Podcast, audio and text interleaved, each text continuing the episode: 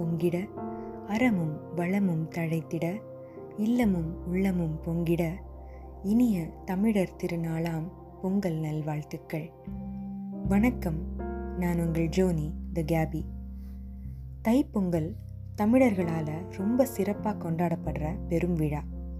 இந்த தினத்தை தமிழர் திருநாளாகவும் உழவர்கள் திருநாளாகவும் உலகத்தில் வெவ்வேறு பகுதியில் இருக்க எல்லா தமிழர்களாலும் உழவுக்கு தெய்வமாக கருதப்படுற சூரியனுக்கும் உழவுக்கு உதவக்கூடிய மற்ற உயிரினங்களுக்கும் நன்றி செலுத்த கொண்டாடப்படுது. ஆடி மாசத்துல விதைத்த பயிர்கள் தை மாசத்துல அறுவடைக்கு தயாராக இருக்குமா? அதில் கிடைக்கும் நெல்லை பால் சர்க்கரை நெய் எல்லாம் சேர்த்து புது பானையில் பொங்கச்சோறாக்கி சூரியனுக்கும் மாட்டுக்கும் படைச்சு உழவர்களும் சாப்பிட்டு மகிழ்ந்து கொண்டாடுற விழா தான் பொங்கல் பொங்கல்ன்றது ஒரு நாள் இல்லைங்க நாலு நாள் கொண்டாடுறோம். அதில் முதல் நாள் போகி.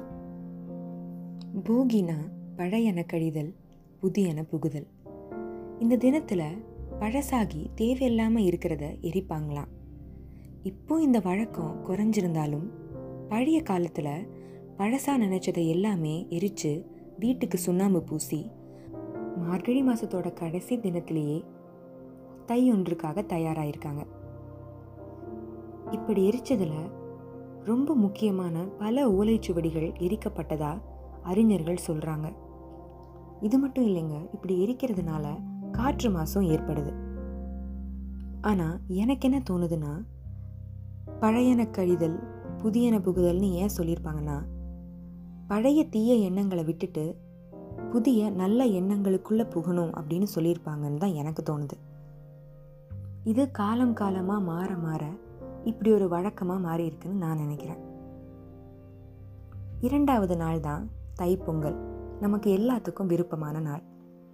பொங்கல் அன்னைக்கு காலையில் தமிழர்கள் முக்கியமாக உழவர்கள் சூரியன் உதிக்கிறதுக்கு முன்னாடியே கோலம் போட்டு மாயலை வாழை கரும்பு எல்லாம் வச்சு தோரணம் கட்டி சூரியன் உதிக்கிறப்போ பொங்கல் சோறு பொங்க வச்சு பொங்கல் சோறு கூட சாப்பிட எல்லா வகையான காய்கறிகள் போட்டு ஒரு குழம்பு வச்சு சூரியனுக்கும் வீட்டில் இருக்கிற கால்நடைகளுக்கும் நன்றி செலுத்தி படைப்பாங்க. ஆனால் காலம் மாற மாற உழவர்களும் கிராமத்தில் இருக்க மக்களும் புதுசாக திருமணமானவங்களும் மட்டும்தான் இப்படி கொண்டாடுறாங்க. நகரத்துலலாம் குக்கர்லேயே பொங்கல் வச்சிடுறாங்க ஆனால் அப்பையும் சரி இப்பையும் சரி ஒரே மாதிரி இருந்த ஒரே விஷயம் கரும்பு தான்.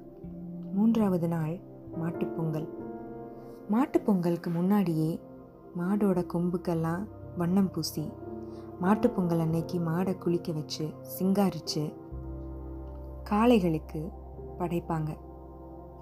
இன்னைக்கு தான் ஜல்லிக்கட்டு அங்கங்கே நடக்கிறதையும் நம்மளால் பார்க்க முடியும். நான்காவது நாள் காணும் பொங்கல். காணும் பொங்கல்னு காரணத்தோட தான் சொல்கிறாங்க ஏன்னா இந்த பொங்கல் தினத்தன்னைக்கு நம்ம உறவினர்கள் வீட்டுக்கு போய் அவங்கள பார்த்து பண்டம் இனிப்பு எல்லாம் பரிமாறி திரும்பி சந்தோஷமாக வீட்டுக்கு வருவோமா? அப்படி இல்லையா? உறவினர்கள் எல்லாரும் சேர்ந்து ஒரு இடத்துல ஒன்று கூடி பண்டம் பரிமாறி இனிப்பு பொங்கல்லாம் வச்சு சாப்பிட்டு சந்தோஷமாக திரும்பியிருப்போம் அதனால தான் இதுக்கு காணும் பொங்கல்னு பேர் வந்துச்சான் இது பெரும்பாலும் உழவர்கள் மத்தியிலும் கிராமத்திலையும் தான் கொண்டாடப்படுது.